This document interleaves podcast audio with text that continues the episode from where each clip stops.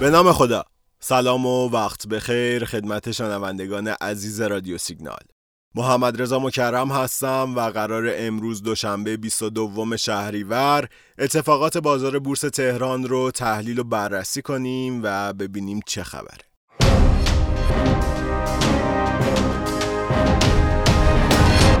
شنبه 20 شهریور در اولین روز معاملاتی هفته شاخص روز پرنوسانی رو پشت سر گذاشت.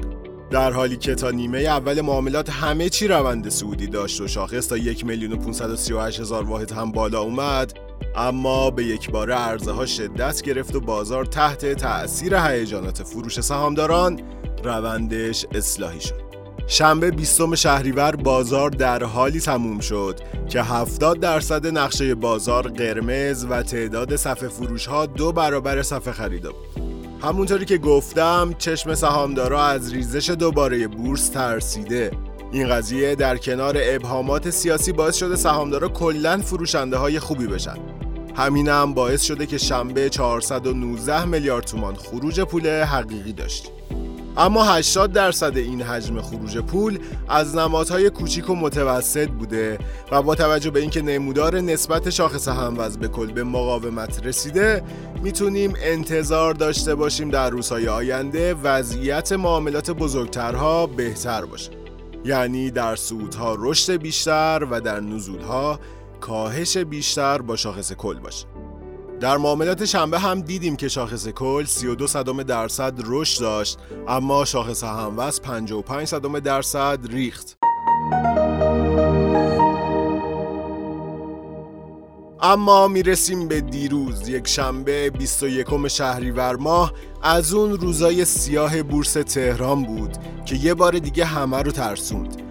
دیروز یک شنبه بورس با چهل هزار واحد ریزش و کاهش دو درصدی دومین ریزش بزرگ خودش در سال 1400 رو تجربه کرد. شاخص هموز هم دیروز با 13 هزار واحد ریزش کاهش 2.86 درصدی رو ثبت کرد که در واقع بزرگترین ریزش شاخص هموز در سال 1400 یکی از نکات بد معاملات دیروز خروج نقدینگی حقیقی ها برای چهارمین روز متوالی بود که در این مورد هم رکورد جدید زد. دیروز در حالی که 90 درصد بورس قرمز بود و حدود 43 درصد نمادها صفحه فروش بودند 1460 میلیارد تومان پول سهامداران حقیقی از بورس خارج شد تا بیشترین خروج پول حقیقی ها در سال 1400 هم ثبت بشه اما امروز دوشنبه 22 شهریور ماه یکم از اون شدت هیجان فروش دیروز کم شد و تقاضا تو بعضی از گروه های بازار قوت گرفت. در پایان معاملات امروز دوشنبه 70 درصد نمادها با کاهش قیمت همراه بودند و چیز حدود یک چهارم نمادها صفحه فروش داشتند. شاخص کل بورس تهران امروز 15 هزار واحد دیگه ریخت و به عدد یک میلیون و هزار واحد رسید. در حالی که امروز شاخص کل یک درصد ریخت شاخص هموز یک و سی درصد کاهش داشت. تا سناریو وضعیت بهتر نمادهای بزرگ یک بار دیگه اتفاق بیفته. امروز از شدت خروج پول حقیقی ها نسبت به دیروز کم شد و 540 میلیارد دیگه نقدینگی سهامداران حقیقی امروز از بورس رفت بیرون. در واقع در این پنج روز یعنی از 16 شهریور تا امروز 22 حدود 2760 میلیارد تومان پول حقیقی ها رو از دست دادیم. بعد از رشد سه ماه اخیر بورس خیلی از سهامدارا یه حراسی دارن که کی می‌خواد این روند سودی تموم شه. و از این جهت دنبال یه بهانه برای نقد کردن و شناسایی سودن. حالا هر خبری که احتمال احیای برجام رو تو نگاه سهامدارا روشنتر کنه بهانه‌ای برای سیو سوده. اما سرمایه گذارها باید قبول کنند باید به بورس به دید تحلیلی و سرمایه گذاری نگاه کنند نگاه کوتاه مدت به بورس با اصل سرمایه گذاری همخونی نداره دوستان. تجربه تاریخی نشون داده بازار سهام در بلند مدت همیشه از بازارهای رقیبش جلوتر بوده. اما از لحاظ تکنیکالی سطح یک میلیون و تا یک میلیون و هزار واحد حمایت مهمی برای شاخص کل محسوب میشه. اگر این سطح رو از دست بده ممکنه اصلاح طولانی تر بشه.